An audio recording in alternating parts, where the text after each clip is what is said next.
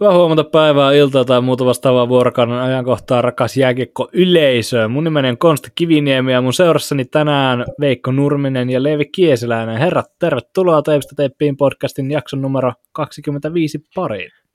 Kiitos Konsta. Onko meillä juontaja vaihtunut?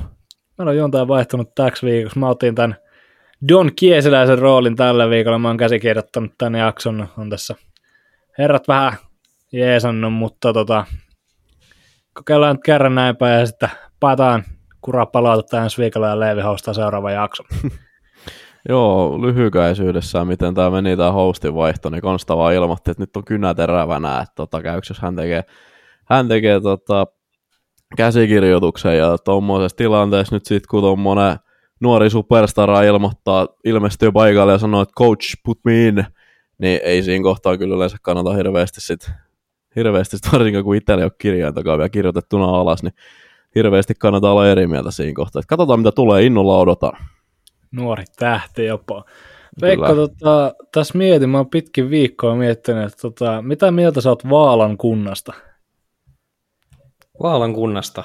No sanotaan, Juh. että mulla tulee heti yksi biisi siitä mieleen. Taksilla Vaala. Mitä muuta mulle ei tule mieleen? Pitäisikö mulla tulla jotain muuta mieleen? Ei, kun mä mietin vaan, tää on pyörinyt mulla päässä pitkään. Tota, kunnan kysyy. Joo. Mä en nyt ymmärtänyt yhtään. Ei, kun se on, kysy vaan. Jaha. Joo, Joo, me ei tuli muuta. siis, Joo, käskettiin olla pohjustamatta, mutta että pohjustetaan nyt kuitenkin. Eli tuli siis Instagramiin, johon tota, Veikko, sinullakin on tunnukset, mutta luojan kiitos, et ole kirjautunut kertaakaan koko kauden aikana, niin tuli, tota, tuli viesti, ootas kun mä kaivan tän täältä, täältä että tota, kysykää Nurmiselta, mitä mieltä Vaalan kunnasta. Joo, mä itse asiassa tietää, kuka tämän kysymyksen lähettäjä on. Terveisiä hänelle. Joo, Joo, terveisiä sinne suuntaan, mikäli on linjoilla. Pitäisikö meidän käydä ihan sitä jääkiekkoakin läpi, on tässä viikolla aika paljon tapahtunut. Jatkoaika. Mahdollisuus tavata Harri-Pekka Pietikäinen. Eli aletaan käymään tätä uutispinoa läpi. Menneen viikon tapahtumia, paljon ollut pelaajasiirtoja ja liigan sisäisten siirtojen siirtotaka raja umpeutui viime viikon tiistain ja keskiviikon välisenä yönä, anteeksi keskiviikon ja torstain välisenä yönä, heti meni vihkoon ensimmäinen minttu sinne. Eli HPK kunnostautui viime viikolla aika aktiivisena, mutta ovet kävi pitkälti vain yhteen suuntaan. Markus Nenonen seuran pitkäaikainen hyökkäjä ja moni muistaa varmasti Hämeenlinnassa ikuisesti tästä kevään 2019 ratkaisumaalista, mestaruuden ratkaisesta maalista. Hän on, hänen sopimus on purettu ja Nenonen siirtyi sitten kaikkien odotusten mukaisesti SHLn Oskarshamniin. Levi, mä kuulin ennen jaksoa, sulla oli tämmöinen pyyntö, että voinko keskustella hetki siitä, miten Markus Nenonen sai paikan SHLstä, niin avaahan tätä sun kommentteja vähän tarkemmin. Joo, siis noista muista urheilulajeista, missä liikkuu oikeasti isot rahat, eli puhutaan nyt jalkapalloista ja koripalloista sun muista vastaavista, niin joka kesä aina jaellaan tota, sosiaalisessa mediassa ja fanien puolesta jaellaan palkintoja aina joidenkin pelaajien agenteille, että mistä onnistu kaivamaan tämmöisen sopimuksen tälle pelaajalle. Niin mulla tuli ihan samanlainen fiilis, kun Nenonen, Nenosen sopimus purettiin HPKsta, niin mä ajattelin, että no ehkä Slovakiaa tai nappaako joku toinen liigaseura jopa tai jotain vastaavaa. Ja sitten se heilautti, mennä heilautti Juman kautta vanha koira itsensä SHL vielä. Toki Oskarshamnia ei nyt kohta enää voi SHL-joukkueeksi kyllä laskea, ellei sitten karsinnoissa, vaikka nyt Nenosen lapa sitten oikein lämpimänä ole, mutta et sinne, se tosiaan, sinne se tosiaan heilahti. En olisi itse uskonut kyllä, että SHLstä löytyy kysyntää, vaikka onkin heittämällä. Siis SHLn Saipastahan tuossa puhutaan tällä hetkellä, mutta kuitenkin. Tässä on kuitenkin kyse entistä kultaranteesta, niin aina se nuori mies vielä pelaajaurallaan. HPK teki myös lisää pelaajaliikkeitä parikin Helsingin suuntaan oikeastaan, mutta käydään ensin läpi tämä Hämeenlinnan suuntaan tullut pelaaja, eli Kasper Lundell, muistatte varmaan alkukaudesta, siirtyy lainalle HPK ja pelasi semmoisen puolitoista erää HPK-paidassa, kunnes loukkaantui kauden avauksessa lukkoa vastaan Raumalla. No sen jälkeen palannut Kiekkavantaan kautta HFK on satunais satunnaisrotaatioon ja nyt on jäänyt vähälle vastuulle, joten HFK näki parhaaksi lainata hänet ensin Hämeenlinnaan täksi loppukaudeksi, jonka jälkeen hänen ensikauden kattava HFK-sopimus on purettu yhteisymmärryksessä. Veikko, sä pyörittelet siellä jo päätä ja moni muukin on tästä jo antanut HFKlle kritiikkiä, joten annetaanko vähän lisää vielä? Joo, itse en kyllä IFK puolelta tätä tilannetta ihme, ihmettelen kyllä suuresti, että mitä Salmelainen tässä niin kuin ajoi takaa, että nuori pelaaja kuitenkin, mikä pelasi pirteästi nämä pelit, mitä IFKssa pääsi pelaamaan, ja varmasti olisi kuitenkin tulevaisuudessa ollut IFKllekin käyttökelpoinen liikapelaaja, ja päästettiin nyt sitten HPK, missä kuitenkin varmasti saa enemmän peliaikaa ja vastuuta tulevaisuudessa, mutta vähän ihmettelen tässä sitten isommalla kynällä tuota IFK-pelaajapolitiikkaa, että jos mietitään viime syksystä alkaen, niin sieltä on poistunut sitten tota, Tuomas Uronen, Kasper Halttunen, Leevi Teissä, Lautto Saliin ja nyt Kasper Lundel. Siinä on melkein muutama ketjullinen nuoria, suht nuoria kuitenkin lupaavia pelaajia, niin vähän ihmettelen kyllä, että mikä tilanne siellä IFKssa nyt tällä hetkellä on, että nuoria pelaajia lähtee. Ja Konsta varmaan kertoo sitten kertoo meille kohta, että kuka liikkuu sitten IFK-suuntaan tässä Lundel, Lundelin kaupassa vähän niin kuin, niin kyllä vähän herättää itselle kysymysmerkkejä. Loistavasti petasit sä aasen silloin siihen ja puhuit näistä nuorten pelaajien lähtiöstä, niin sinne tuli sitten tämmöinen, sanotaanko ikinuori, ikivihreä Antti Piiström siirtyy HPKsta HFK loppukauden mittaisella sopimuksella ja tämä siirto etenkin on aiheuttanut Helsingin punaisissa aika paljon kritiikkiä, sillä nimenomaan annetaan toisen polven HFK, HFK-pelaaja ja oikeastaan vielä ei ollutkaan oma kasvatti. Annetaan toisen polven HFK-pelaaja, ja totta kai nuoria liikatasolla jotenkin lupaava pelaaja pois, ja Antti Piiston kuitenkin kolkuttelee sitä 40 haamurajaa, niin eikä puhuta maaleista tässä, tällä kertaa, niin kyllä vähän herättää kyllä kysymyksiä. Ja just tosiaan se, että Pilströmi ehtii pelata IFKssa sen 15 about runkosarjapeliä ja mahdollisesti muutama pudotuspeliottelu siihen päälle, niin sä niin päästät nuoren pelaajan pois sillä hinnalla, että siihen tulee tämmöinen jo viimeisillä vuosilla oleva peluri pelaamaan parikymmentä peliä sun joukkueessa ja kyse oli kuitenkin vain loppukauden sopimuksesta, tuskin Pilström IFKssa ensi kaudella pelaa, jotkut huhut jäävät jopa Espoon tulevaa liikajengi Anttia, niin tota, todella erikoista kyllä tämä, mutta eiköhän sielläkin ole taas viisaammat ihmiset, viisaammat ihmiset tekemässä päätöksiä kuin me, niin ei nyt arvostella vielä sen kummemmin. Et arvostele Tobias samanlaista vielä. En arvostele tässä. No, meillä tulee kohta erikseen ohjelmaosuus siihen. Mennään siihen myöhemmin. HFK kunnostautui muutenkin siirtomarkkinoilla vielä. Tiedetään, loukkaantumiset on helsinkilässä seuraa koko kauden ravistelut aika rajustikin ja viime viikolla tuli tieto siitä, että sekä Ilari Mielar että Oskari Manninen ovat loppukauden sivussa ja herrathan tosiaan lahos samassa ottelussa vielä. Ja tämän myötä ensinnäkin Jori Lehtorystä tulee tai tuli HFK on seuraava kapteeni loppukauden ajaksi.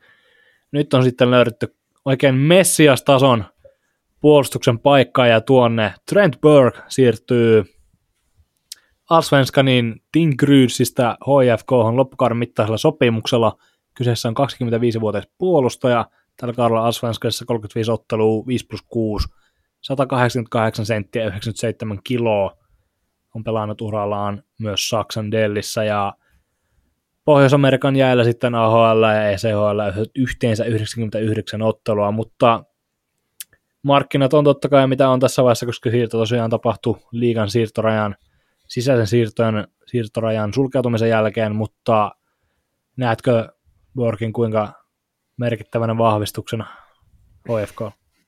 No tällä hetkellä niin hän tuo ainoastaan nyt sitä tarvittavaa leveyttä tuohon pakistoon, että niin kuin tuossa sanoit, niin Melarit ja Manninen loppukauden pois, siinä on kuitenkin kaksi aika hyvää liikatason pakkia, ja tuossa viime lauantaina IFK hävisi kalpalle, niin pakisto oli kyllä aika, sanotaanko näin nyt luokkaa kamala, niin kyllä mä uskon, että hän pystyy oman roolinsa tuossa hoitamaan, ja varmasti vielä tuonne yksi puolustaja tulee, mutta vähän aina itse epäilen näitä, sanoin tuossa, että en salmelaista arvostele, mutta jos nyt muistellaan vaikka viime kautta, ketä sieltä tuli loppukaudessa, oliko Tom Heidberg Ruotsista, en edes muista, en muista ennen lähetystä hänen nimeään, koska häntä ei palkentällä näkynyt.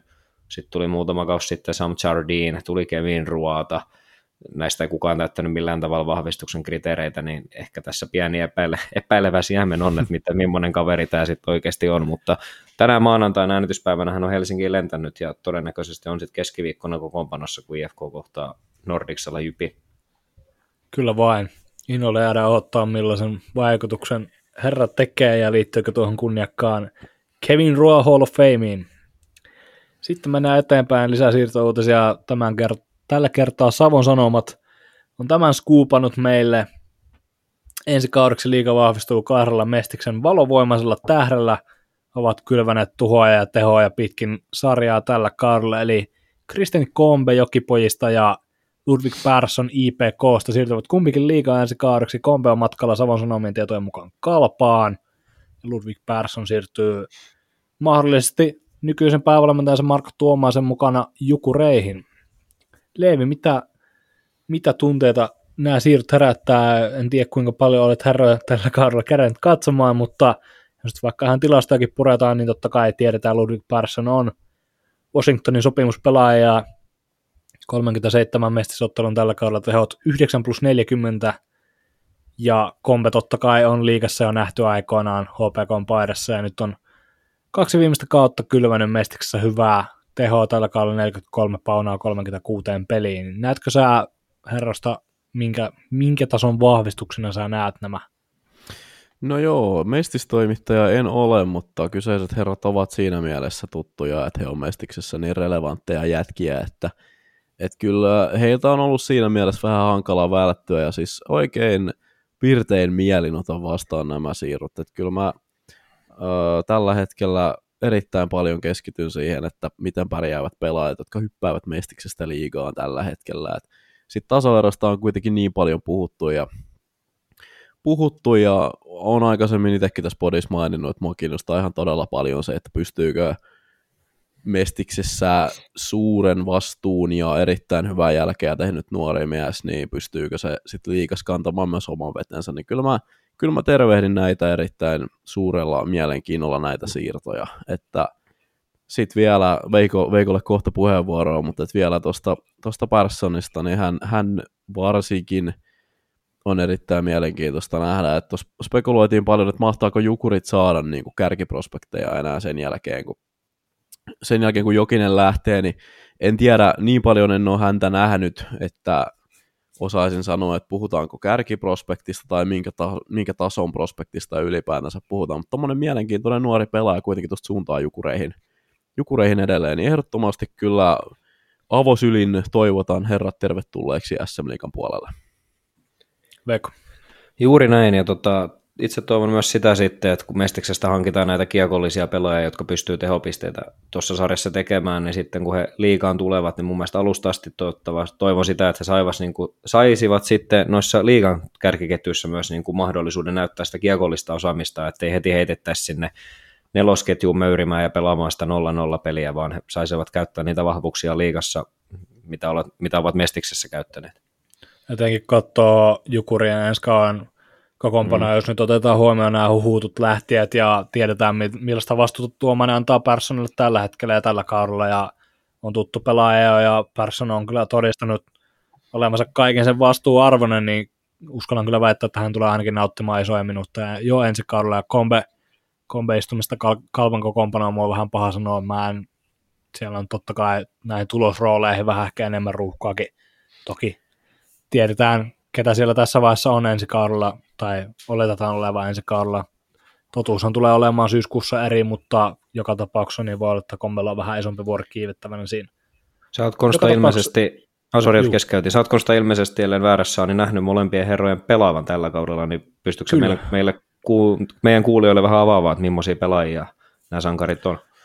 Joo, mä oon Personits Öö, no kerran on Perssonin nähnyt Kombe on parinkin sen tällä kaudella katsonut. Persson on totta kai, tiedetään, hän on erinomainen pelintekijä ja mestistasolla ei ole profiloitunut enää semmoisena sanotaan dual threattinä, mitä hän ehkä juniorikausina oli vielä, teki paljon maaleja, mutta jako myös sitä kiekkoa paljon, on täysin istunut pelintekijän rooli IPKssa ja IPK on, hän pelaa itse asiassa IPK on tässä ulkomaalaisketjussa, jossa pelaa sitten Mestiksen maalipörssin johtaja Alex Berardinelli siinä hänen vierellään, joten kertoneen herrasta jotain. Persson 40 syöttöä tällä kaudella ja Berardinellillä on sitten 23 täppää, että herra, herrat ovat löytäneet kemian keskenään ja Persson on kyllä erinomainen tässä pelintekijän roolissa ja varmasti kyllä tulee sitä olemaan liikassakin ja tykkää jakaa kiekkoa ja tykkää haastaa puolusta ja se on, se on, häntä on ilo katsoa ja Christian Kombe totta kai taitava pelaaja myös ja on hänellä on ehkä vähän enemmän tämmöistä sanoisinko röyhkettä, mitä Ludwig Perssonilla ei ehkä vielä ole ensimmäisellä kaudella Suomessa. Totta kai Kombe on pitkään, pitkään, pitkään pelannut jo Suomessa ja on käynyt myös liikassa kokonaisen kauden pelaamassa ja, ja on jokereissakin pari KHL-peliä alla, mutta, tai itse Kompellahan on tosiaan liikapelejä kolmelta kaudelta, mutta pääosa näistä tuli yhdellä, yhden kauden aikana ja Kombe on vähän enemmän tämmöinen perinteisempi tuloksenteko yksikön hyökkäjä, että hän on sitten vähän tämmöinen dual threat, mitä käytin jo Personista kertaalleen, että mitä hän ei ole. Kompella hyvä laukaus, röyhkeä kiekon kanssa, hyvät kädet, tykkää myöskin haastaa niitä puolustajia, ei ole kyllä niin kuin monta puolustajaa mestiksessä, joka hän, hänet on onnistunut täysin pysäyttämään tällä kaudella. Käydään otsikkotasolla vielä muutama viime viikon tapahtuma, mitä ei tässä sen tarkemmin sivuta. Puhuttiin äsken Jukureesta, niin jatketaan Jukureesta. Lukas Nursaatter tehnyt vuoden jatkosopimuksen erittäin tärkeä.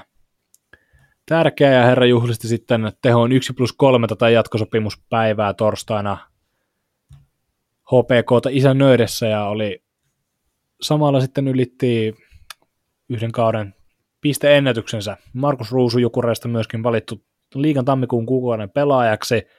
Me valitaan tässä jaksossa myös kuukauden pelaaja, mutta siitä lisää myöhemmin. Mä saan timestampia teille antaa, joten se tulee ole kyllä tässä Spotify-jakson kuvauksessa sitten, kattokaa sieltä, jos haluatte vaan sen vaikka kuunnella. Saipa kaikista maailman joukkueista löysi vielä vahvistuksen tammi-helmikuun vaihteessa. On todella yllättävää. Katsotaan, miten Saipa on tätä kautta ja tätä tämän kauden pelaajapolitiikkaansa hallinnut. Lee Lapid siirtyy ECHLstä, siirtyi ECHLstä Lappeenrantaan, ne on siellä pari peliä pelannut, läpi tosiaan kyseessä on keskushyökkääjä, joka pelasi Saipassa sitten isoja minuutteja näiden kahden ensimmäisen pelin aikana. On kyllä lyhyennällä otalla, mitä Saipaa katsoo, niin on kyllä pakko sanoa, että on kyllä erittäin kankea liikkeinen. Kaikki kunnia hänelle, tiedät, että Liila pidee tätä jaksoa kuuntelemassa, niin voin sen hyvin mielin sanoa, ja kyllä pitää, kyllä pitää jalka, jalka parantua huomattavasti, jos jos meinaa, että Saipa käyttää tämän optiovuoden hänen sopimuksestaan, kyseessä oli tosiaan 1 plus 1 vuotinen sopimus, ainakin loppukaudenhan Lappeenrannassa on. TPS vahvistuu myös. Emili Juhansson, taidettiinkin jo viime jaksossa sivuta, että hänen sopimuksensa on purettu ja hän on lähtenyt jo menemään, hän siirtyy takaisin Saksaan, missä viime kaudella jo pelasi hetken. Max Lindroth, Frölundasta siellä vähälle vastuulle jäänyt puolustaja, siirtyi TPSään ja otti heti kiekollista kiekollista vastuuta ja Jyväskylässä viime viikonloppuna pelatessaan löi pöytään tehot 0 plus 2 ja on saanut hyvin ylivoimavastuuta. Sitten myöskin kunnostautui puolustuspäässä sillä, että päästi Jerry Turkolaisen tekemään jatkoaika maalin viiden sekunnin jälkeen.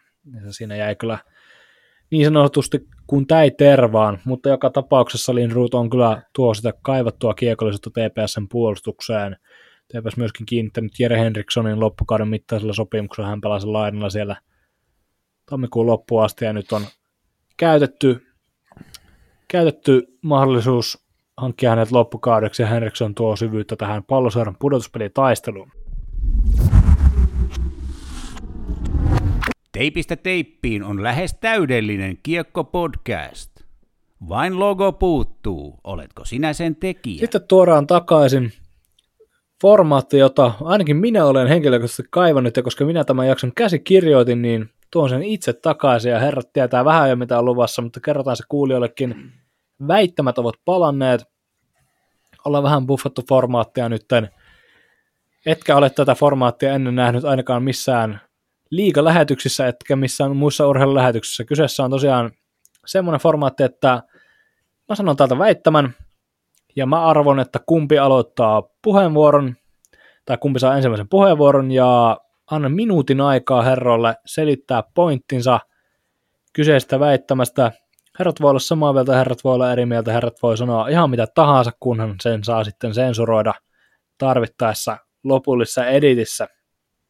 Tässä on muutama väittämä, jonka jälkeen siirrytään tämmöiselle salomakierrokselle. Mä sanon väittämän, johon herrat te vastaatte kyllä tai ei, mutta mä ilmoitan siitä salomakierroksesta sitten erikseen. Oletteko valmiin? Juu. Jees. Ensimmäinen väittämä, ja Leevi saa puheenvuoron, ja mä sanon hep, kun saa alkaa pätemään. Simon Jalmarssonin kuuden viikon loukkaantuminen ja Seth Bartonin kuukauden loukkaantuminen vetävät Sportin ja KK on pois tiukasta pudotuspelikilpailusta. Hep. Jalmarsson kyllä, koska hän on sportin sydän ja sielu, ja nimenomaan tämä seuraavat kaksi viikkoa, kun Lööke on myös poissa, niin sieltä puuttuu nyt sitten kaksi kärkijätkää, ja tota, sportilla puhkee rengas siihen. KK on, Barton on, siis Barton on KK on toisteksi tai kolmanneksi tärkein pelaaja, mutta se on niin omituinen joukkue, että mä en pysty, siitä ei pysty ennustamaan niin viikkoa pidemmälle, että mä en rehellisesti en osaa sanoa tuohon Bartoniin mitään. Mä sanon, että KK kyllä roikkuu tuossa ilman Bartoniakin vielä sen kuukauden, jos ne vaan haluaa. Veikko. Joo, aika paljon samoja mielipiteitä kyllä Leevin kanssa, mutta tuosta Bartonista otan ekana kiinni, niin kyllä mä väitän, että tämä on kirsikkakakun päälle sille, että KK jää playerista pois, koska tuossa on Leevin kanssa jutellut entuudesta, että KK on tuo viisikkopuolustaminen ollut läpi kauden todella vaikeaa, ja nyt tämmöinen varma oman pään luuta tuosta on pois, niin mun mielestä toi tietää KKlla ainoastaan huonoja asioita, mutta sitten taas tämä Jalmarssonin poissaolo kyllä, se on sportille tosi kova, mutta täytyy muistaa, että sieltä tulee vielä kovempi pelaaja pari viikon päästä takaisin, ehkä jopa ensi viikolla huujen mukaan ensi löökke, mikä tuo todella paljon artistimaista taituruutta siihen sportihyökkäykseen, ja väitän, että sportti tuosta saattaa vielä tuohon kympiin joukkoon kerätä, koska pisteeroa on Tepsin kolme pinnaa, ja Tepsillä on tällä hetkellä peli enemmän, ja Sportilla varsinkin hyökkäyspään materiaali on omasta mielestä parempi kuin TPSllä, niin odotan kyllä, että Sportti tuosta vielä nousee Löyken kanssa tuonne kympiin joukkoon. Kyllä vain hyviä perusteluja tarjonnut sitten vielä henkilökohtaisen mielipiteeni. No, olen sitä mieltä, mitä tuo väittämä on, koska minä olen se itse kirjoittanut Sport ei tule selviämään ilman Simoni Almarssonia ja koen kyllä se, että Bartonin pelillisen merkityksen KKlle liian, liian isoksi. Bartonihan että... ei ole, sen mä heitän tähän vielä väliin, Bartonihan on tosiaan vain kuukauden sivussa, eli hän vielä nipin napin saattaa keritä sinne, tota, jos KKlla käy tuuriin, hän saattaa keritä sinne loppukierroksille, eli Viimeinen tosiaan KKlla siis, jos he selviävät sinne saakka, mutta kyllä siis kaksi todella merkittävää poissaoloa omille joukkueille. Kyllä vaan, ja etenkin Jalmarssonilla kävi todella huono tuuri. Blokkasi tosiaan tuossa pelikanspelissä laukauksen. Laukaus näytti osuvan käteen ja jätti sitten ottanut kolmessa erässä kesken. Ja katsoo millaista kautta hän on pelannut, toki myös Bartoneille kaikki kunnia, mutta niin kuin Leevi hyvin tiivisti, niin Jalmarsson on sportin sydän ja sielu. Eteenpäin. Veikko saa aloittaa Leevi edellisen kerran. Pelikanssin kakkosketju Lars Brigman Patrick Carson, Ryan Lash on liikan paras ketju. Kyllä, kirjoitan tämän täysin tällä hetkellä. Muistetaan pelin kanssa alkukausi, se oli todella haastava ja mekin täällä jo kuuluteltiin, että pääseekö pelin kanssa edes mahdollisesti kympi joukkoon. Näytti niin karmeelta se touhu jossain kohtaa ja vaadittiin jo Niemelälle potkuja ja oli erilaista palaveria siellä Lahdessa, mutta sitten tämä ketju etunenässä niin nosti pelikanssin sijoille, missä Pelsu nyt on, eli Pelsu on tällä hetkellä neljäs äänityspäivänä ja tuossa ketjussa niin kuin on kaikki, mitä hyvä ketju tarvitsee. Et Lässi on tämän sarjan niin kuin ihan fiksumpia pelaajia, erittäin hyvä erikoistilanne pelaaja.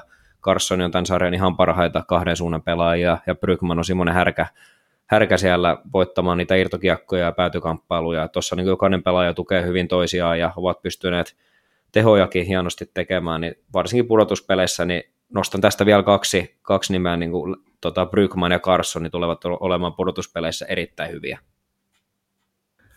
Kyllä vain. Leevi, onko vasta- vastattavaa?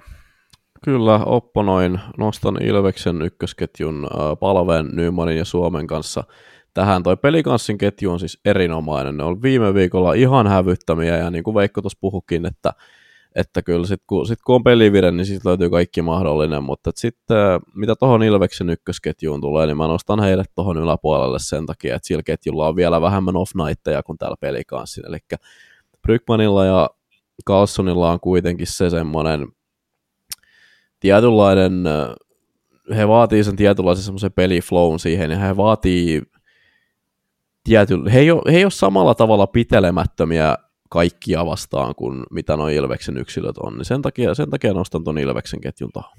Sitten viimeinen väite, ja tämä on otettu, tai tästä on otettu pohjaa jostain, mitä tapahtui nhl viime viikonlopun aikana.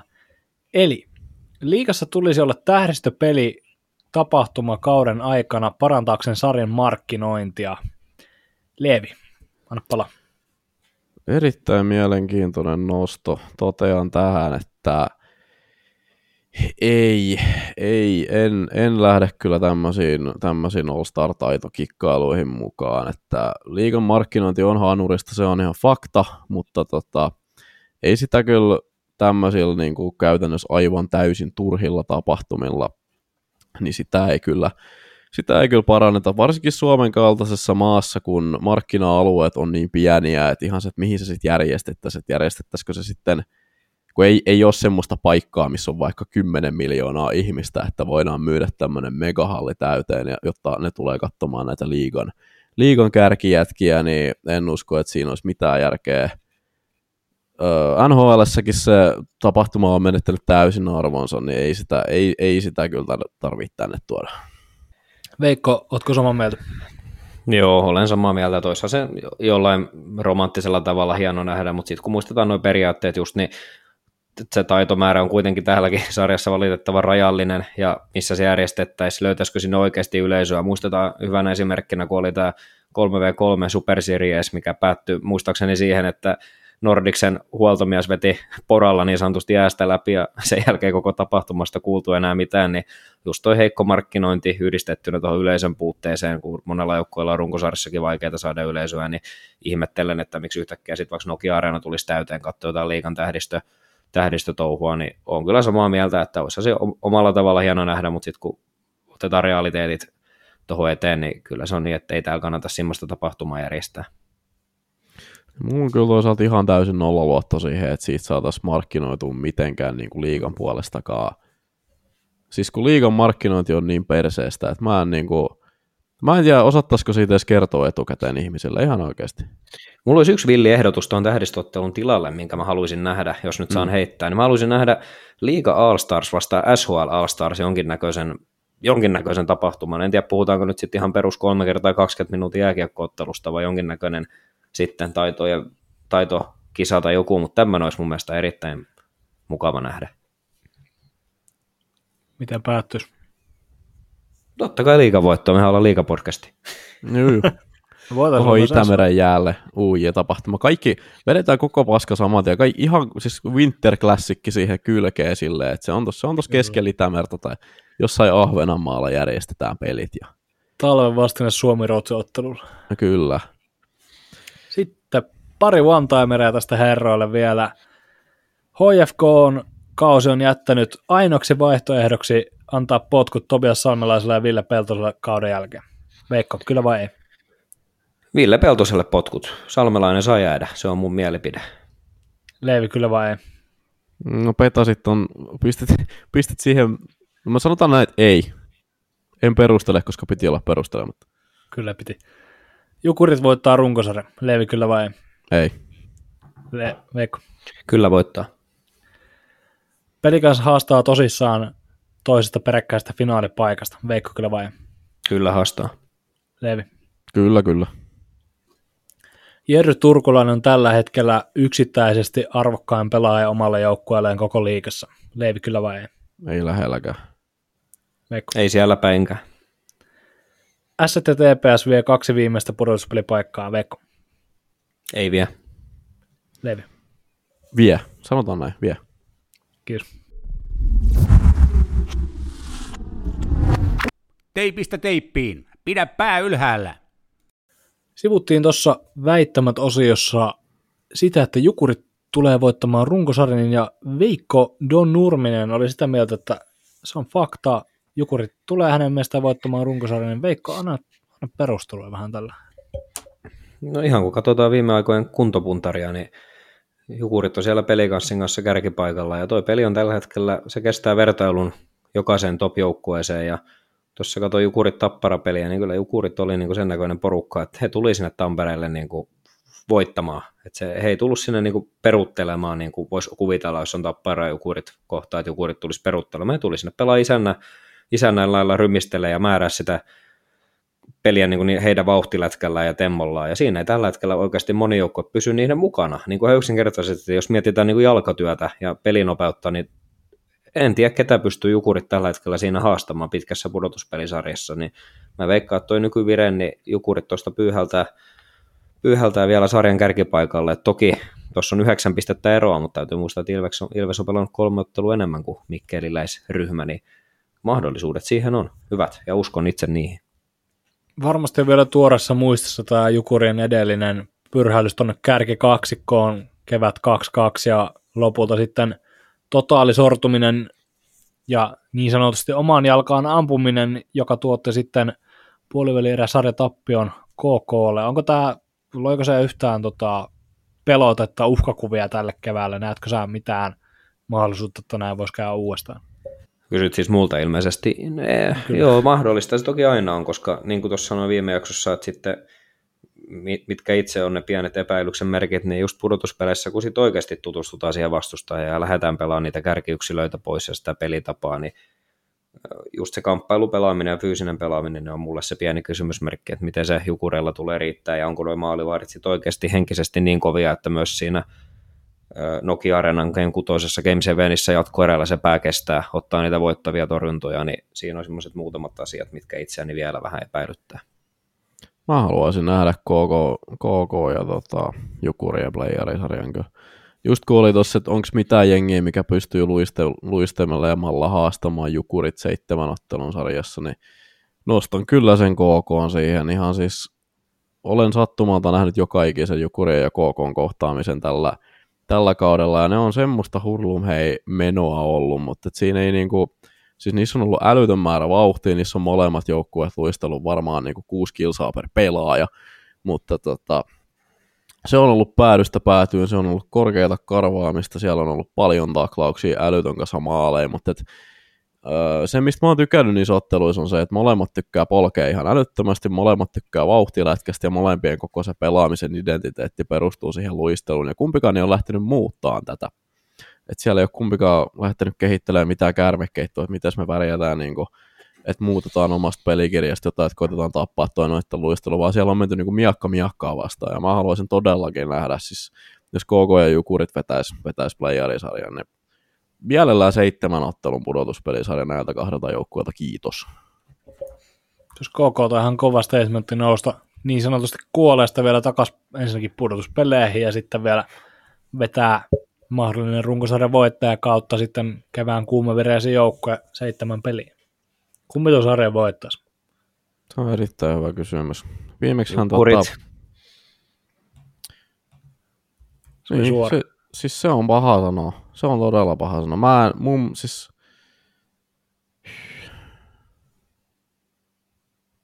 En tiedä ko, siis Jukurithan tuo sinne pelkkää priimaa. Se, se, ei, niinku, se ei siitä jää kiinni, että Jukureilla olisi niinku off week, mutta et, tai niinku sarja, mutta se riippuu, kun KK on niin tuommoinen musta hevonen tällä hetkellä, että sieltä voi tulla mestisjoukkue tai sitten sieltä voi tulla se Jukurit kanveisiin lyövä jengi. Et, et vaikka Jukurit ampui tuossa viime, KKhan voitti Jukurit tuossa nyt 5-2, vaikka Jukurit tota, ampu, ampu siinä huomattavasti enemmän, niin KK oli kuitenkin niillä ei kauheasti hätää ollut se jukuripumpun kanssa. Et ne pärjäsi luistimella ihan kivasti, ei niillä ollut oikeastaan ongelmia se jukurien temmon kanssa. Ne pääsi luistelemaan sieltä paineelta pois koko ajan ja ne sai paikkojakin vielä luotua. Mutta.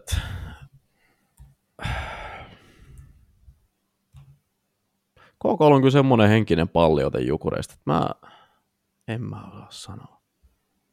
Toi on Sano. todella paha. Sano, koska se, se, saattaa olla, että se menee sitten ihan niinku ei mä tiedä. Siis mä totean vaan sen, että mä haluan Juman kautta, mä haluan nähdä ton, mä haluan nähdä ton ottelusarjan kyllä. Että KK nyt, jos, jos siellä KK on koppi kuuntelee, niin sen nyt pikkusen, että saadaan, saadaan tota, tämä tulille. Meillä on siis ensinnäkin pakkohan tuohon todeta, että pelikans on hurrissa nousukierrossa ja oli tuossa taannon kahdeksanottelun voittoputkessa ja Jukurella katkes, oliko kahdeksan vai yhdeksän pelin voittoputki tuohon KK-otteluun – Meillä on erittäin kuumavereisiä joukkueita jotka on kuitenkin haastajan asemassa ja nälkäisiä ja haastaa nämä tamperelaisjoukkueet. Missä tiedetään, että siellä on nämä kaksi puolen Suomen seuraa niin sanotusti, se oikea puolen Suomen seura, eli Kärpät ja sitten tämä etelässä punaista pitävä joukkue HFK on, on kuitenkin siellä paperivahvuudella ihan tamperelaisjoukkueiden niskassa hönkimässä, mikäli joukkueet ovat terveenä, niin mitä te näette Kärppien ja HFK on aseman ylipäätään tässä kevässä, kun tässä nyt on tämmöisiä kukkopoika pelikanssa ja jukureita noussut, noussut ensinnäkin saaretaulukossa ohi ja tulee todennäköisesti myöskin ottamaan kotiedut näistä heidän vastakkaista sarjoistaan. Huonolta.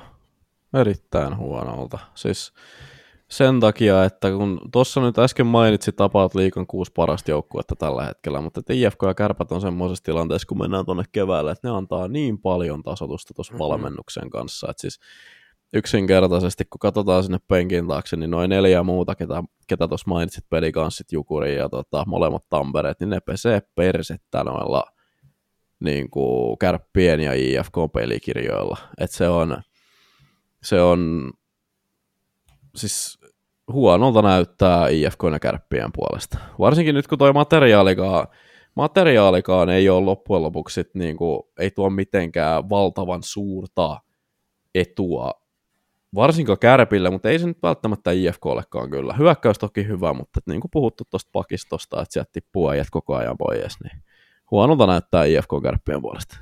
Onko tässä, tässä kuitenkin vielä mahdollista HFK pelaa jopa sääleissä? Siinä on, siinä on Kalpa ja Lukko siinä viivan toisella puolella HFK tosiaan kuuntelen tällä hetkellä ja Kalpa pelaa kaksi peliä vähemmän, neljä pistettä perässä ja Lukko pelaa peliä vähemmän samaa neljä pistettä perässä, niin Miten, onko Veikko, näetkö mitään mahdollista, että HFK tuosta oikeasti putoaa vielä sääleihin? Onko kumpikaan noista joukkoista kykenevä tiputtamaan HFK sieltä? Sitten siellä on jo pidempi, pidempi ero tota, heidän takana olevien joukkueeseen.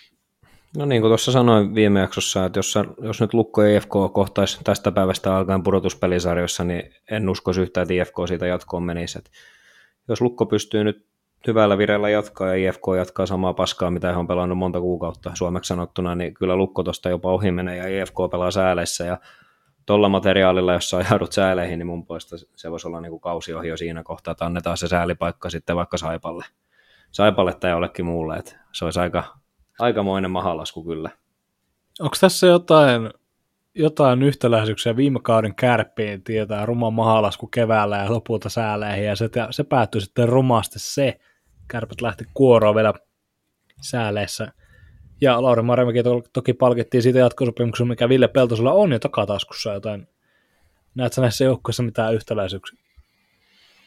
Kyllä, se henkinen tila ainakin, että se on molemmilla joukkueilla tosi huono, että nähtiin tuossa, en tiedä ketkä näki, mutta jos joku katsoi Kalpa IFK-peliä, niin näki Joonas Raskin haastattelun ottelun jälkeen, niin hyvä, ettei mies parahtanut siinä melkein itkuun, että kyllä näki pelaajistosta, että koville ottaa ja palaa verrattu kuulemaan, mutta mikään ei muutu, niin kyllä se henkinen tila on tällä hetkellä kuitenkin, että jos sun joukko on henkisessä, huonossa henkisessä tilassa, niin et sä mitään voita. Se on ihan yksinkertaisesti asia näin.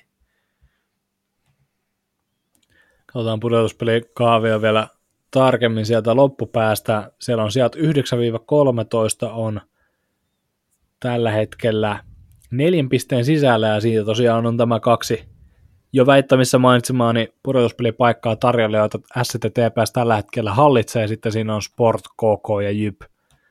Miten te näette, että tuo porukka vertautuu toisinsa, ja Leevi sanoi, että STTPS tuosta marssii, marssii pudotuspeleihin näillä sijoituksilla, missä he nyt ovat, niin mitä sä esimerkiksi et näe Jypissä tällä hetkellä? Mä näen Jypissä tällä hetkellä sitä, että se kestäisi mentaalisesti sitä semmoista niin kuin viimeisten kierrosten kovan kairaamisen painetta, että Jypillä on kuitenkin tässäkin kohtaa, heillä on ollut, Jypillä KK on molemmilla oikeastaan ollut nyt semmoinen ongelma tässä, että on ollut älyttömän tärkeitä pisteitä otettavissa, ja sitten sieltä on kuitenkin tullut semmoisia ihan ihme niin kuin aivopierotappioita, vaikka jokainen siellä on tiennyt niin kuin kuukausia jo sen KK kopis varsinkin, siellä on tiedetty useampi kuukausi jo se, että nyt täytyy ruveta voittaa näitä pelejä, jos meillä on keväällä pelata. Ja silti siellä tulee semmoisia ihan niin kuin täys mentaalilatauksen mahalaskuja ja, tota, tämmöistä ihme niin kuin kokollakin No kysyit Jypistä, niin pidetään se KK, KK nyt muualla, mutta siis näillä kahdella joukkueella on mun mielestä sama ongelma, että siellä ei se henkinen jänne kestä. Et tota, se voi olla, että jompikumpi niistä tuosta vielä niin kuin jollain just vaikka hyökkäyspään yksilötaidoista tähän löytyy roppakaupalla molemmista joukkueista, niin se, että jollain semmoisella saa sitten just ja just vielä kairattua itteensä, mutta että en tiedä saako toi niin kuin sanotaan, että molempien joukkueiden valmennustiimit plus johtavat pelaajat, niitä jengejä latautuu sillä tavalla, että ne oikeasti pystyisi nappaamaan ne pisteet, mitä on pakko napata. Onhan tässähän katsoo jo pelikirjaakin ja valmentajan henkistä kanttia ja ylipäätään sitä, miten hän saa joukkueensa hereille illasta toiseen, niin tässä on kaikilla muilla ihan merkittävä kilpailu, ja tuo Jyppi Mikko Heiskanen ei ole kyllä mitään varsinaisia merkkejä näistä antanut vielä, enkä usko, että se ihan sormia napsauttamallakaan muuttuu, joten kyllähän tuokin pelaa KK bussiin siinä tapauksessa ja Sportin ja TPS ja SN. Siellä on kuitenkin kokeneita valmentajia kuitenkin suurimmassa osassa sitten on tämmöisiä härkälöitä, ketkä on kuitenkin pystynyt pitämään paketin jokseenkin kasassa, mutta Veikko, sä olit sitä mieltä, että nämä joukkueet ST ja TPS eivät näitä kahta viimeistä paikkaa ota, niin miten sä sitten näet sen menevän? No kyllä mä tuon sportin tuolta niin uskon nousevan, uskon nousevan tota, että TPS ei kyllä vakuuta, että Tepsillä on vähän sama toi, että maalinteko on vaikeaa ja tulos niin kuin kertaa turkulaisia kaukaa, ja Sportilla on kuitenkin, vaikka tuossa nyt tuli tuo Jalmarssonin loukki, niin siellä on hyviä kärkipelaajia kyllä, ja jotenkin tuntuu, että Duffa viimeinen vuosi, niin tuo joukkue haluaa sen jollain tavalla nyt repiä vielä, että sportti tuonne nousisi, niin kyllä mä näen, että Tepsi tuolta luiskahtaa ulos, ja sportti jopa menee siihen Tepsin paikalle sitten. Totta kai tiedetään sanoa, että RD viimeinen vuosi, ja totta kai myös kapteeni Erik Riska lopettaa uransa tähän mm. kauteen, pelannut sportissa koko sen liikataipaleen ja muutenkin on varmasti voidaan puhua, että paita on katossa mahdollisesti jo tähän aikaan ensi vuonna, niin miten paljon se antaa sportille motivaatiota, tai miten näettekö, että se antavan sportille lisää motivaatiota, lisää boostia tässä pudotuspelikisassa, vaikka sieltä äijä tippuu vasemmalta ja oikealta, siellä on kuitenkin, halutaan tehdä RD ylpeäksi vielä, vielä kerran uralla, ja Riskalla on varmasti vielä tankissa jäljellä itsekin tähän loppukauteen ja joukkoja totta kai hänen, hänen tukenaan hyvin. Ja antakaa tuossa sportille jonkinlaista NS-kilpailua ja tuopa. Niin, ainakin sitä, ainakin sitä tahtoa sitten ihan viimeisille kierroksilla asti uskon, että antaa. Joo, Sportillahan on siinä mielessä tuo ryhmähän on aika sitoutunut, että nämä Jalmarssonit ja Holmströmit ja Lööket ja vastaavat, niin he suostuivat vielä palaamaan tänne, eli he, mm. tai tuonne sporttiin. Eli heidäthän, heidäthän lainattiin viime kaudella näissä sportin tyhjennyksissä pois, mutta et se, että vaikka sulla on laina sopimus ja ensi kaudella sitten vielä, tai vaikka sä oot lainalla ja ensi kaudesta vielä kattava sopimus, niin sehän ei, noitahan puretaan tämän tästä. Että kyllä se niinku semmoista tietynlaista tietynlaista niin kuin työhön uskomista ja työpanokseen uskomista ja semmoista yhteistä lopputuloksen tavoittelua sportista kyllä niin kuin huokuu tällä, että nämä kärkijätkät suostu tulemaan takaisin seuraan, mikä oli periaatteessa, tai siis se oli käytännössä täynnä kysymysmerkkejä. Et siinä mielessä kyllä niin kuin sport on varmasti henkisesti aika vahvoilla. Kyllä vain.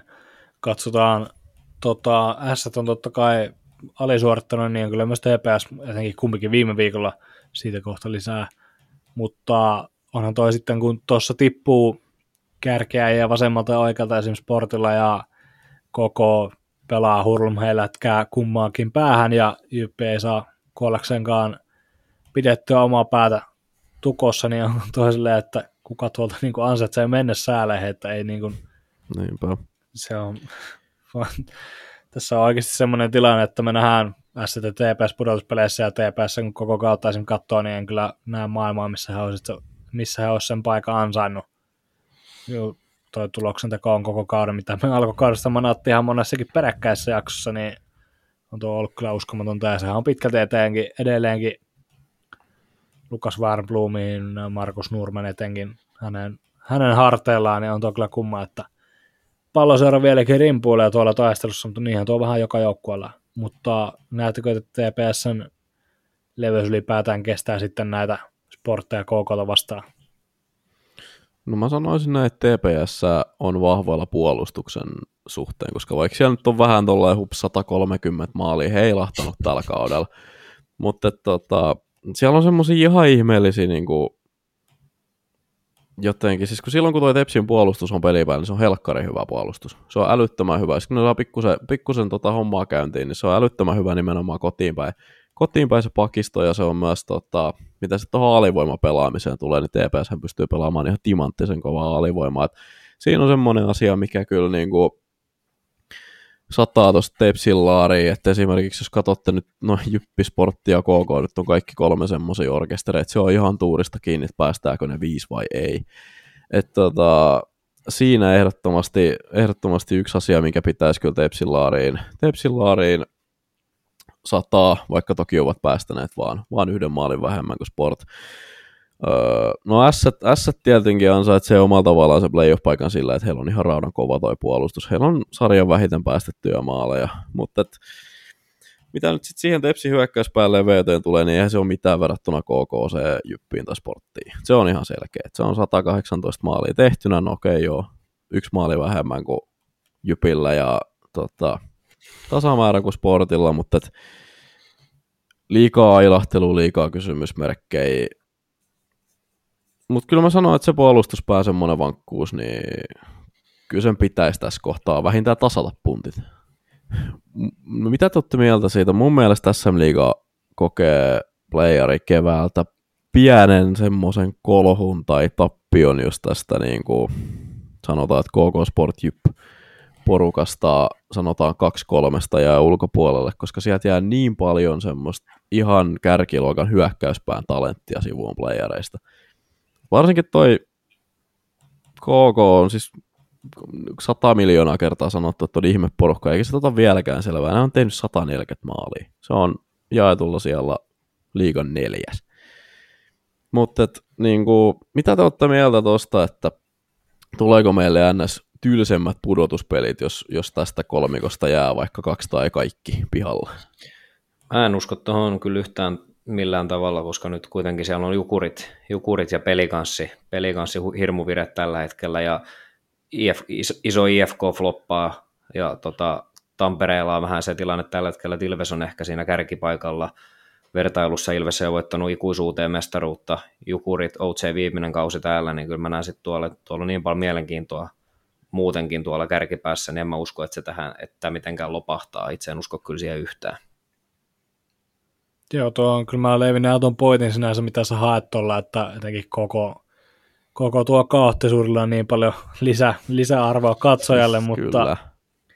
Ö, kyllä mä väitän, että STTPS, ketkä sinne nyt meneekään, mutta tota, ei, ei liika siinä kärsi hirveästi juurikin näistä veikomaitsemista syistä ja että siellä sääleessä on kuitenkin sitten sanotaan vähän henkisesti ja jäällä myös varmempia joukkueita, niin se on, kaikkihan siinä voittaa, nähdään, nähdään kuitenkin kontrolloidusti hyvin pelattuja sarjaa ainakin oletan ensimmäisellä kierroksella ja totta kai Sillä on se annettava, että S täytyy ihan sekin puolesta toivoa, että he menevät pitkälle keväällä, koska isomman hurmus. Mm-hmm. Se, vie, se kantaa muuta pitkälle.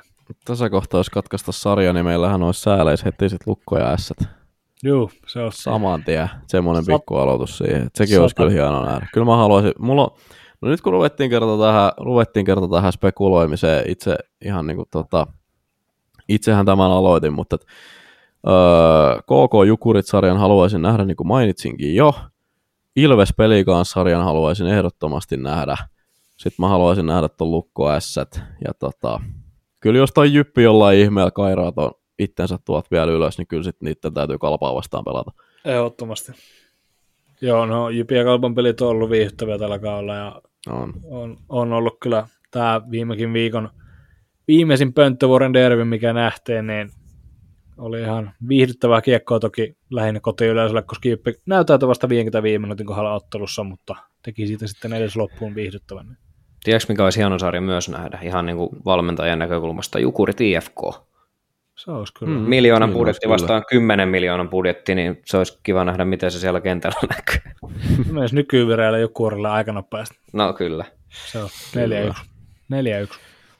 Mikä se on muuten, tota, nyt kun tota Jukurien kärkeä ollaan tässä, ollaan tässä tota, keskusteltu ja tota Jukurien joukkuetta, että siellä ei ole varaa käytännössä mihinkään vahvistuksiin eikä mihinkään uusiin, uusiin hankintoihin, mutta tilanne sattuu olemaan niin hyvä, että semmoisia ei tarvii, niin mikä, tota, minkä asetatte onnistumisen rajaksi playereissa sankarille, joka paino Mika Saukkosen täysin pilaaman ilmaveivin tuossa viime kierroksella, eli Niko Huhtanen. Mihin asetetaan Niko Huhtasen rajaa tota, playereissa? Mihin menee, missä on pettymys, missä on tyytyväisyys? No kyllä mä odotan nyt, että pudotuspeleissä hän pystyy tota joukkuetta kantamaan ja kyllä Jukureitten pitää välieri ehdottomasti kyllä päästä. Et, niin kuin sanottu, Petteri Sihmonen sanoi, että Jokiselta tarvitaan myös näyttöjä pudotuspeleissä, niin nyt pitää sinne välieriin kyllä ainakin päästä, että finaalipaikka olisi sitten jo ihan maaginen suoritus, muistetaan kuitenkin ne resurssit, mitkä tässä sarjassa oikeasti painaa. Niin, niin tota, kyllä mä odotan myös Huhtaselta sitä, että hän pystyy sen yhden ainakin pudotuspelisarjan Jukureille kääntämään omalla osaamisella. Ehdottomasti, ja mä, mä väitän, että Niko Huhtanen on kyllä prototyyppi kevään pelaaja, mm. hän on huikea pelaaja, monesti sanon liikan yksisarvinen, että hän ei ole toista tuommoista pelaajatyyppiä liikassa, kuka sytyttää yleisen tuommoisella taklauksella, pelaa noin fyysisesti ja samaan aikaan vetää ilmaveiviä ja pystyy laukomaan mistä vaan ja on tehokas laukaus ja pystyy haastamaan kenen puolustajan tahansa tässä sarjassa. Ihan uskomaton pelaaja ja kaikin puolin liikan yksi viihdyttävistä, ellei jopa viihdyttävin tulee ole keväällä kyllähän taattua pakko nähdä viihdettä prime timea, niin kuin joku sanoisi ehkä rapakon toisella puolella, ja kyllä mä yhdyn Veikon mielipiteeseen, että Huhtasen täytyy, ja koen, että Huhtanen kyllä siihen pystyy Jukurit ainakin yhden sarjan itse ratkaisemaan. Jukureilla. Jukureilla, on, Jukureilla on, sanon sen tähän väliin vielä, että heillä on kuitenkin hauska asetelma omasta mielestä se, että vaikka he olisivat nyt runkosarja ykkösiä tai kakkosia, niin he lähtee lähtökohtaisesti silti alta vastaajana monen pudotuspelisarjaan, koska he on Mikkelin Jukurit. Ymmärrättekö, mitä haen takaa? Kyllä mä ymmärrän. Tavallaan on- ymmärrän joo, mutta sitten taas tavallaan kun katsoo mitä kautta ne pelaa, niin en, mm, niin, siis se, mä nyt en välttämättä sanoisi, sehän nyt riippuu tietenkin siitä, että ketä sieltä tulee vastaan, mutta et, Mutta jos nyt tulee kärpät Jos tai IFK esimerkiksi, niin Kyllä ei, nyt- nyt... Kärp, ei ne kärppiä vastaan mun papereissa näin kyllä alta vastaajana lähde. mm, Toki siinä voi olla mm, semmoinen, niin, kärpäthän on totta kai paljon isompi brändi, mutta jos nyt noita joukkueet vertaillaan keskenään, niin kyllähän joku Juu, sitä mä vähän tota just ajoin, niinku ajoin takaa. materiaalin puolesta.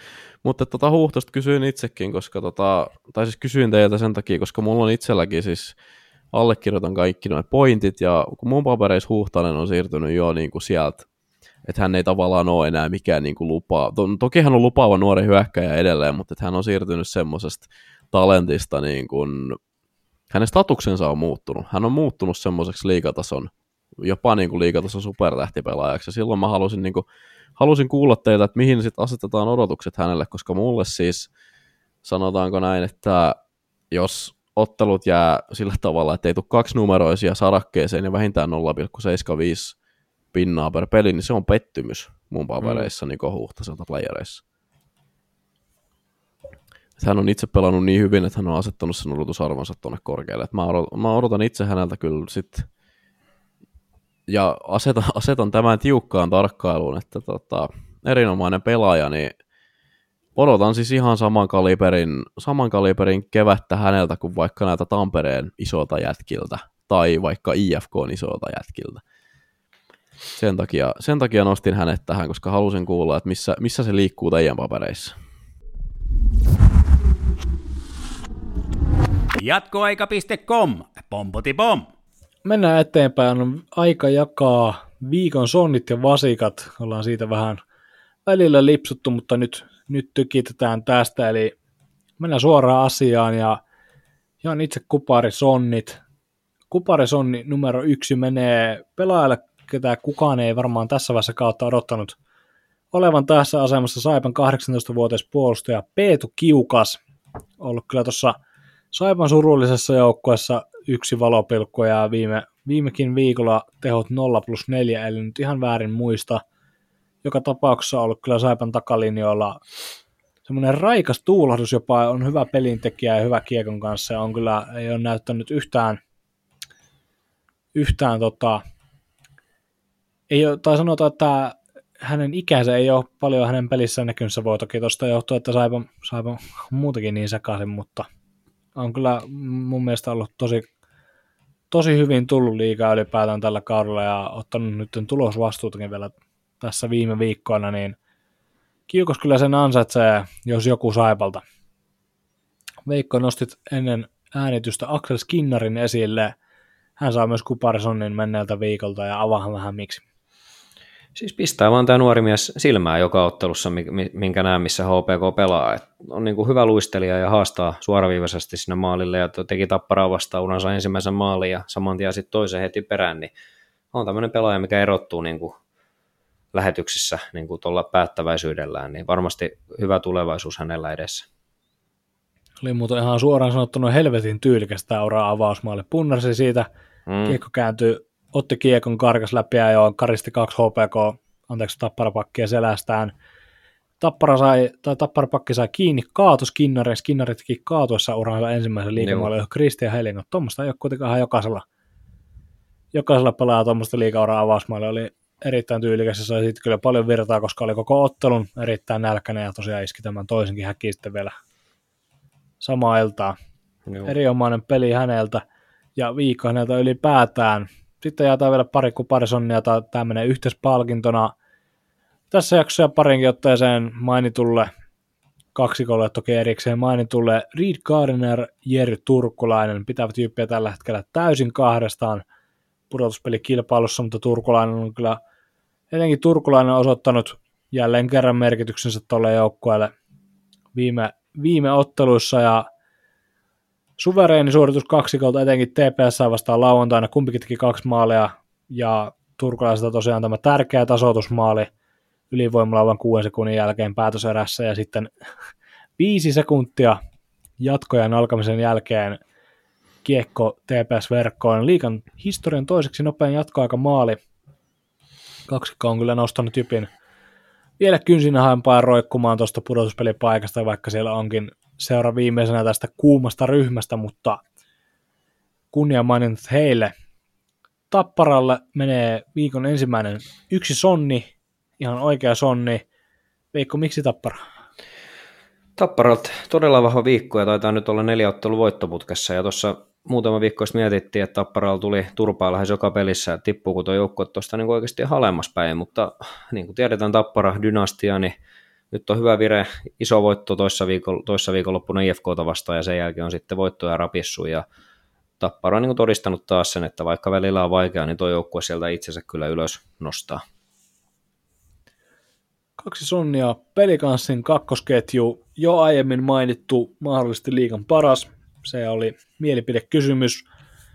Lars Brigman, Patrick Carson, Ryan Lash. Viime viikolla täysi tehoviikko ja täysin dominoiva suoritus, etenkin 7-3 vuotossa KK vastaan. Leevi, katsoit tämän ottelun, teit huomiota, mitä jäi Pelsun kakkosesta? No katsoin jo ihan oikeassa, että katsoin, katsoin tämän ottelun ja tota,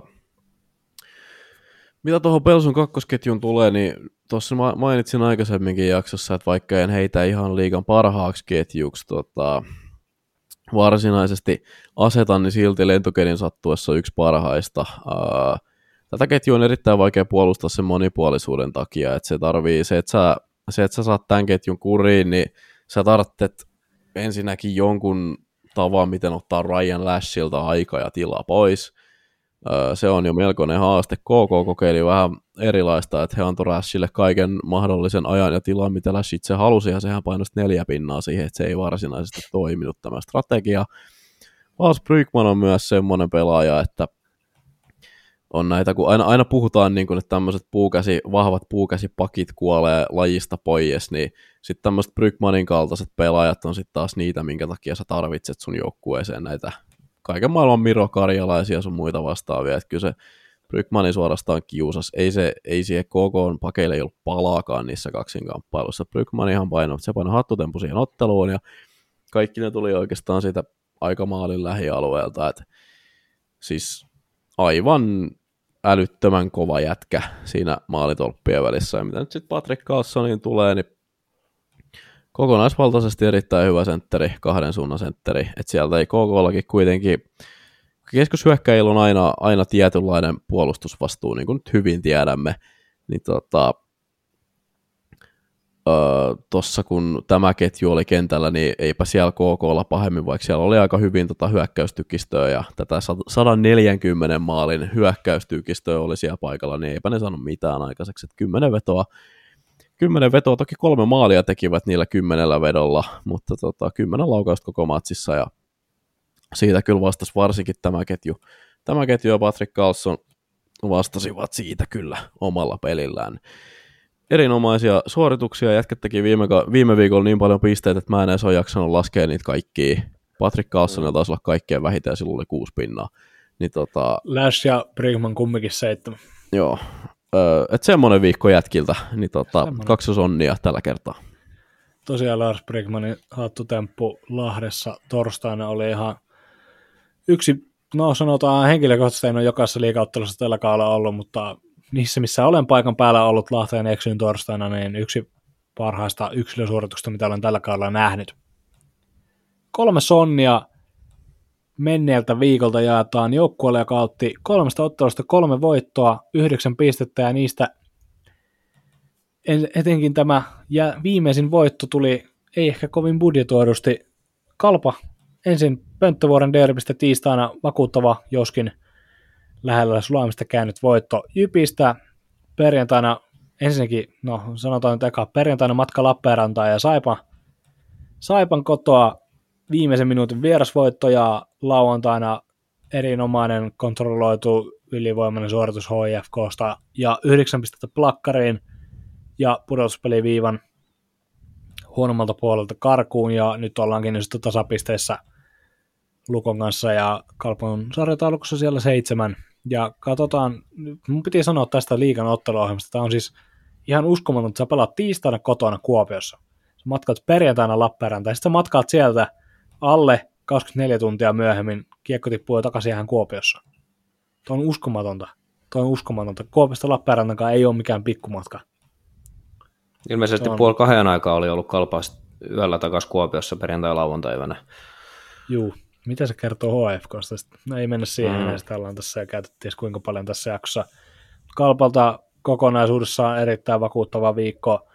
Joskin toi perjantai-ottelu saipaa vastaan, niin Petri Karjalainen vähän antoi kenties jopa rapaa omilleen lehdistötilaisuudessa ja oli siellä vähän pelokkuutta ajoittain Kalpalla nähtävissä, mutta tosiaan Kalpa nämä pisteet sitten naarasi hyvin Saipalle tämän kauden teeman mukaisesti.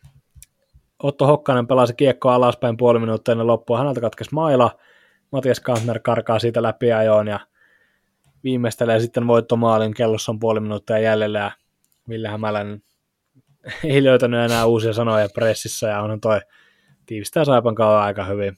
Mutta kokonaisuudessaan kalpalta tärkeät onnistumiset tärkeässä paikassa ja joukkoja on taas mukana pudotuspelikilpailussa, ja jos siinä edellä oleva helsinkiläisessä seurat vielä lisää, niin kuka tietää, on jopa suoraan kuuden joukossa. Käy sitä vasikat vielä läpi, ja no, Saipasta tuossa, Saipaa sivuuttiin tuossa jo vähän sen, mutta annetaan paperivasikka Saipalle, koska tuolla on odotuksiin nähden vielä suurempia epäonnistuja, mutta Saipan viikkoon tosiaan mahtui 1-8 tappia kotona pelikanssilla ja se meni muuten äkkiä rumaksi.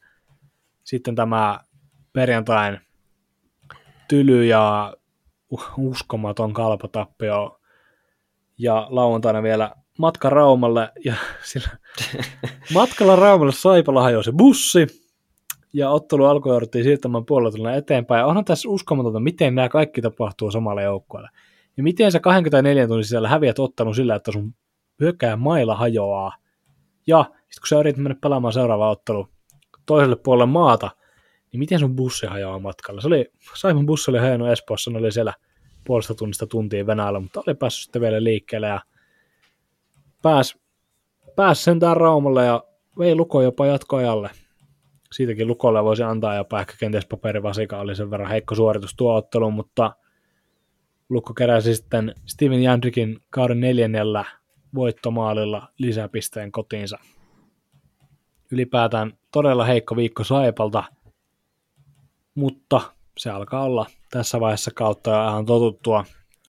Sille tosiaan yksi vasikka ja oli suvereenit ja etenkin olosuhteet huomioiden erittäin ikävät tappiot Jukurelle ja Tapparalle. Totta kai tiedetään kova otteluohjelma, mutta, ja kaksi kovaa joukkoa vastassa, mutta S tosiaan tarvii näitä pisteitä todellakin tällä hetkellä. Ja tuo erolukko on venynyt jo kuuteen pisteeseen siinä kahdeksannella sijalla, ja tuo tässä jaksossa on monenkin otteeseen sivuttu kuuma ryhmä siellä pudotuspeliin viime toisella puolella alkaa lähestyä, joten S olisi tällä viikolla tarvinnut saada noita onnistumisia.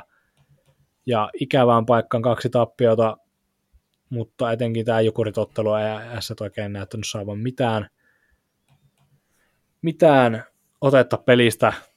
Ja Jukurit meni lopulta sitten menojaan, menojaan voittoon. Ja sitten tapparapeli perjantaina tosiaan Kari Makkosen paidanjäätysjuhla ja Isomäki taas miltei täynnä ja pystyi pitkään antamaan, tai pystyi alun vaikeuksien jälkeen pitkään antamaan Tapparalle hyvän vastuksen, mutta sitten lopussa suli ja Tappara naarasi pisteet, ja tämä päätöserä etenkin oli ihan Tapparan komennossa, joten karun paikkaan epä, kaksi epäonnistumista, vaikkakin kovia joukkoita vastaan, mutta se tällä viikolla tai menneellä viikolla oikeuttaa yhteen vasikkaan. Kaksi vasikkaa menneeltä viikolta menee TPSlle, kolmannella tappio Tapparaa vastaan ja sitten tämä jo aiemmin sivuttu 4-3 jatkoaikatappio Jypille. Ja etenkin tämä Jyp-ottelu oli kyllä ja sarjataulukon sijoituksenkin kannalta erittäin tärkeää voittaa ja annettiin siinä hajurkoa Jypille ja TPSllä oli kyllä paikkoja pitkin ottelua, missä olisi parikin maalia voinut tehdä, mutta tämä on tämä pitkin kautta jatkunut teema tästä tuloksen teon vaikeudesta. Ja päästi sitten Jypin vielä peliin mukaan päätöserässä ja tämä Max Lindruutin oma sulaminen tässä jatkoajan, jatkoajan ensimmäisellä sekunneilla ja Jere Turkolen karkas läpi ajoon heti aloituksesta ja vei, vei lisäpisteen Jyväskylään paloseuralle pitkin kautta jatkuneiden maalintekovaikeuksien myötä kaksi vasikkaa. Ja kuten tuossa jo todettiin, että ei näytä hyvältä tällä hetkellä, jos tuloksen teko pitkälti Lukas Wernblumin ja Markus Nurmen vastuulla – Tuolla on monta pelaajaa tuossa joukkueessa, keiden pitää herätä ja ollaan pitkin kautta puhuttu, että heidän pitää herätä muun muassa Petrus Palmu, Petrus Palmu ja Eiden Dudes ja Linus Fröberi. Wernblom on tätä TPSn ykköstä, mikä itse asiassa hajotettiin viikonlopulle, niin oli tätä pitkään johtanut ja Fröberi ja Dudas oli siinä hetken jo saanut pelistä kiinni, mutta herrat ovat taas kyllä kadonneet ihan, ihan ihan minne sattuu ja on kyllä he, kummankin taso tippunut ihan roimasti. Ja maalisuullahan on pallosarjalla myös iso ongelma. Noah Vali ei ole vakuuttanut viime ottelussa ja Philip Lindberg on ilmeisesti nyt palaamassa pelikuntoon, koska oli jo penkiltä, penkille Jyväskylässä, mutta jos Lindberg tuosta tippuu, niin sitten se on taas Valia Anttila ja sillä on vähän vaikea nähdä mitään tulevaisuutta keväällä sillä kombolla kolme vasikkaa. No, me ollaan tätä jo monesti tässä jaksossa sivuttu, mutta Veikko, jos sulla on vielä jotain sanottavaa, niin aina palaa Helsingin IFK. Ei tässä oikein ole enää lisättävää. Yksi peli, sä saat koko viikon valmistautua sun viikon tärkeimpään peliin lauantaina, ja sulla on joukkue vastassa, mikä on pelannut kovan peliruuhkaa, ja sä et pysty edes niin kuin luistelupelissä kaveria niin kuin haastamaan, niin aika surulliseksi vetää, surulliseksi vetää toi touhu, ja sitten koko ajan tulee uusia loukkaantumisia ja negatiivista uutisointia tuon joukkueen ympärillä, niin on täällä sanonut jo pitkään, olisiko aika tehdä jotain muutoksia, mutta ei siitä sen enempää, kun ei siellä ilmeisesti muutoksia haluta tehdä. Tosiaan sanoin alkujaksosta, että liika palkitsi Markus Ruusun kuukauden pelaajana tammikuulta. Me ollaan nyt pitkästä aikaa palkitaan myös kuukauden pelaaja herrat, että sitä tehnyt sitä välin, kun mä olin Göteborgissa, mutta tuodaan ruotu takaisin taloon ja jaetaan tämä palkinto pelikansin Ryan Lashilla. ja Lashista ollaan puhuttu ja hänen ketjusta ollaan puhuttu jo paljon tässäkin jaksossa – mutta kerrataan ihan tuota viime kuuta 10 ottelua, tehot 3 plus 14 ja pitkin, pitkin kuuta suvereenia peliä ja Läs on kyllä upeasti nostanut tasoa ylipäätään tässä viime kuukausien aikana. Muistetaan alkukaudesta hän oli vielä penkillä ja peli kanssa oli muutenkin kriisissä. On kyllä ihan tämä joukkueen ehdoton johtaja jäällä ja varmaan on sitä myös kopissa ja peli kanssa on kovassa nousukirjossa hänen, hänen kanssaan. Ryan Lash on Tapes Tapin podcastin tammikuun kuukauden pelaaja. Teipistä teippiin. Kyllä se hanuri meriveteenkin tottuu. Jakso kaartaa loppu suoralle. Käydään, käydään vielä kurkkaamassa kaikkien, paitsi itseni, lempi liiga manageri pelin viimeisimmät käänteet. Puhutaan liikapörssistä. Ja Leevi Kiesiläinen, mulla on sulle tämmönen ilmoitusluontoinen asia, sillä sä oot noussut mua ja Veikkoa, ja etenkin Veikkoa, niin kuin korkeammalle tasolle, niin kuin, niin oot parempi ihminen yksinkertaisesti. Sä oot voittanut teipistä teippiin liikapörssikimpan neljännen jakson. Piikken palloseura, koko, koko paskan ykkönen niin sanotusti, ja melkein, melkein sadan pisteen erolla vielä sitten kakkosijalle sijoittunut persealaisen luistelee Lauri Väkiparra joukkuetta, ja anna nyt omat kommentit tällä tuoreelta. Onnittelut voitosta. Sinua voin onnitella tuota toista en, mikäli tämmöinen tilanne ikinä tapahtuu, mutta onnittelut Leivi voitosta ja tämmöinen klassinen, miltä nyt tuntuu?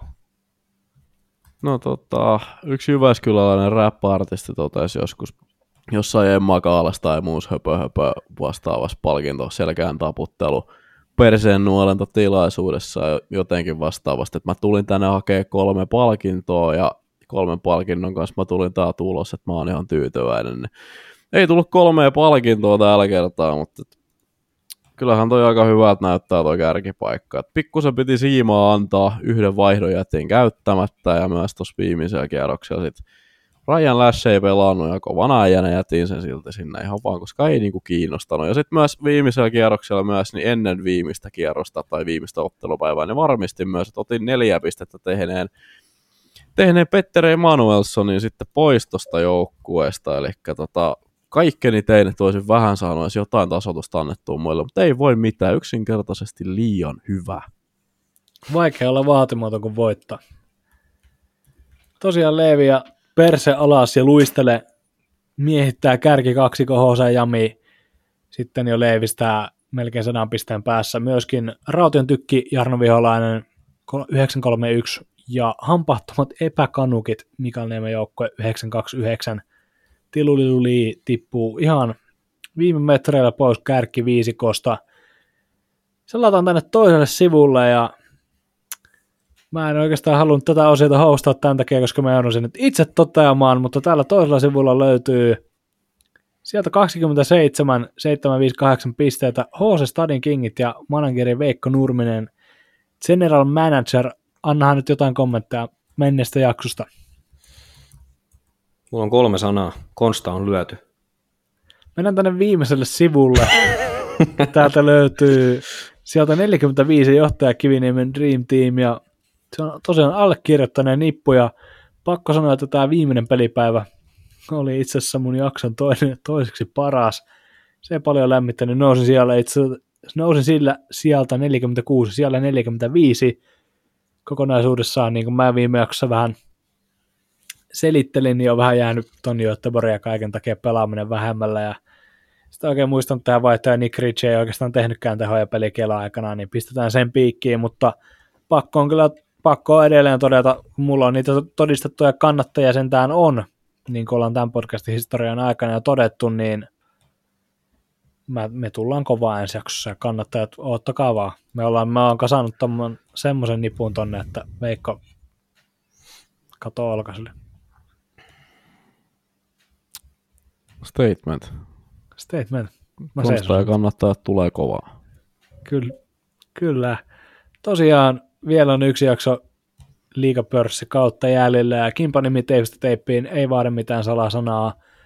Ja yksi sääntö meillä on 11 vaihtoa per joukkue, eli kaikki sen ylittävät potkitaan sitten armottomasti ulos GM Kiesiläisen toimesta, mutta liittykää ihmeessä mukaan vielä, vaikka ette olisi pelannut koko kaudella. Tämä on hauskaa ja ollaan nähty hyvin, vai, hyvin vaihtelua jaksojen välillä tuolla kärkiviisikossa, niin liittykää ihmeessä messiin vielä vikaan jaksoon teipistä teippiin kimppaan.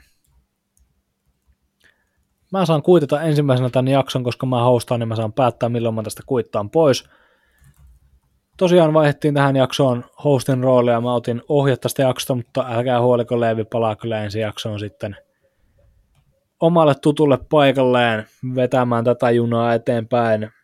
Jättäkää meille kuulijapalautetta, olette sitä taas jättänyt näihin viime jaksoihin. Spotifyssa saa jättää Instagram at teipistä teippiin, Twitter teipistä teippiin, ollaan nykyään myös Threadsissa teipistä teippiin myöskin käyttäjänime, käyttäjänimi siellä. Jättäkää meille palautetta, me luetaan sitä ja otetaan tässä mahdollisesti ennen kevättä vielä tämmöinen ohjelmaosio johonkin jaksoon, missä käydään vähän enemmän palautetta läpi, mutta siitä sitten lisää aikanaan.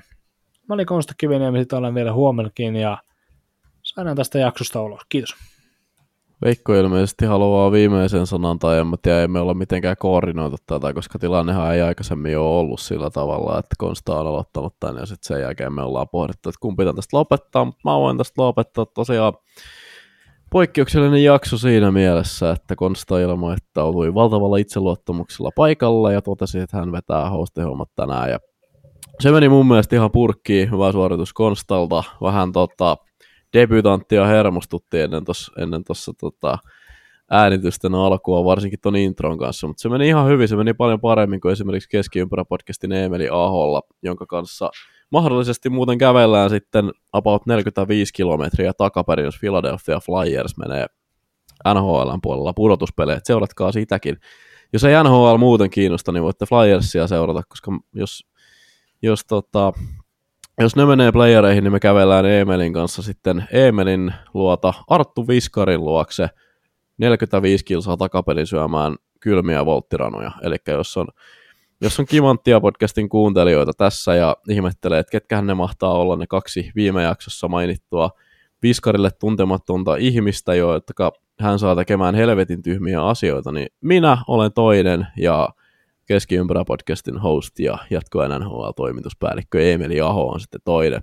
Eli ottakaa sekin seurantaan. Uh, kiitos mun puolestani. Mielenkiintoista oli istua tällä kertaa myös tällä puolella tätä mikrofonia, tai samalla puolella mikkiä mä olen, mutta tota, myös tässä roolissa, että tässä vaan niin kuin hengailtiin ja lätistiin, niin ihan, ihan, ihan virkeetä. Mun nimeni on Leevi Kiesiläinen ja ensi tiistaina kuullaan taas. Jättäkää palautetta, haukkukaa meidät, kaikki pystyy. Öö, ja mä lähden tästä torille itse asiassa juhlistamaan tota Liigapörssin jakson voittoa. Kiitos. Saako osallistua Leevi tota, tota sun torijuhliin? Saat osallistua torijuhliin. Mitäs, jos me puukataan, tota, mä ehdotan itse asiassa, että me puukataan se sama muuttopaku, semmoinen sininen rähjäinen muuttopaku, mikä Konstalla oli tuossa viime kesänä. Öö, saatiin saatiin tämmönen, olikohan se nyt volkkari sitten, oltaisiko me, kerros Konsta, kuinka monta päivää sä sait sen, mikä siinä oli hinta, muistatko? Ei kyllä hintaa en muista, mutta oli se mulla, olisiko se viitisen päivää peräti ollut. Menevä peli oikein. Menevä peli ei hyytynyt kuin kertaalleen. No, Mutta no. tota, me vuokrataan Veikon kanssa se, ja sitten me vedetään semmoinen tota, semmoinen torikiertue, että me koukataan tosta se lähtee, se lähtee lausteelta Konstan kerrostalon pihasta, jos sen saa käyntiin. Sitten sen jälkeen se kohkaa niitun kautta Foxin pihalle heittämään pikkusen paskarinkia, minkä jälkeen me ajetaan tuosta sitten teitä pitkin Lienon keskustaan sieltä Tarvasjoelle ja se päättyy sitten Littoisten Roadwayn pihalle se kierros. Käykö tämmönen? Käy kuulostaa erittäin hyvältä. No niin, mahtavaa oliko sinulla jotain sanottavaa tähän loppuun vielä? ei, siis, siis, aika, siis tota Konstan debytti en nyt liikaa kehu, mutta sanotaan Konsta, että ihan kohtalainen suoritus sun osaamisen tuntien, niin en nyt liikaa lähde kehumaan, ettei lähde niin sanotusti. Päätähän se jakso nyt. Ensi viikko. Mihinkä asti vartta sitä teippiä voi oikein kieputtaa? Kuuntele Teipistä teippiin podcast ja saat tietää.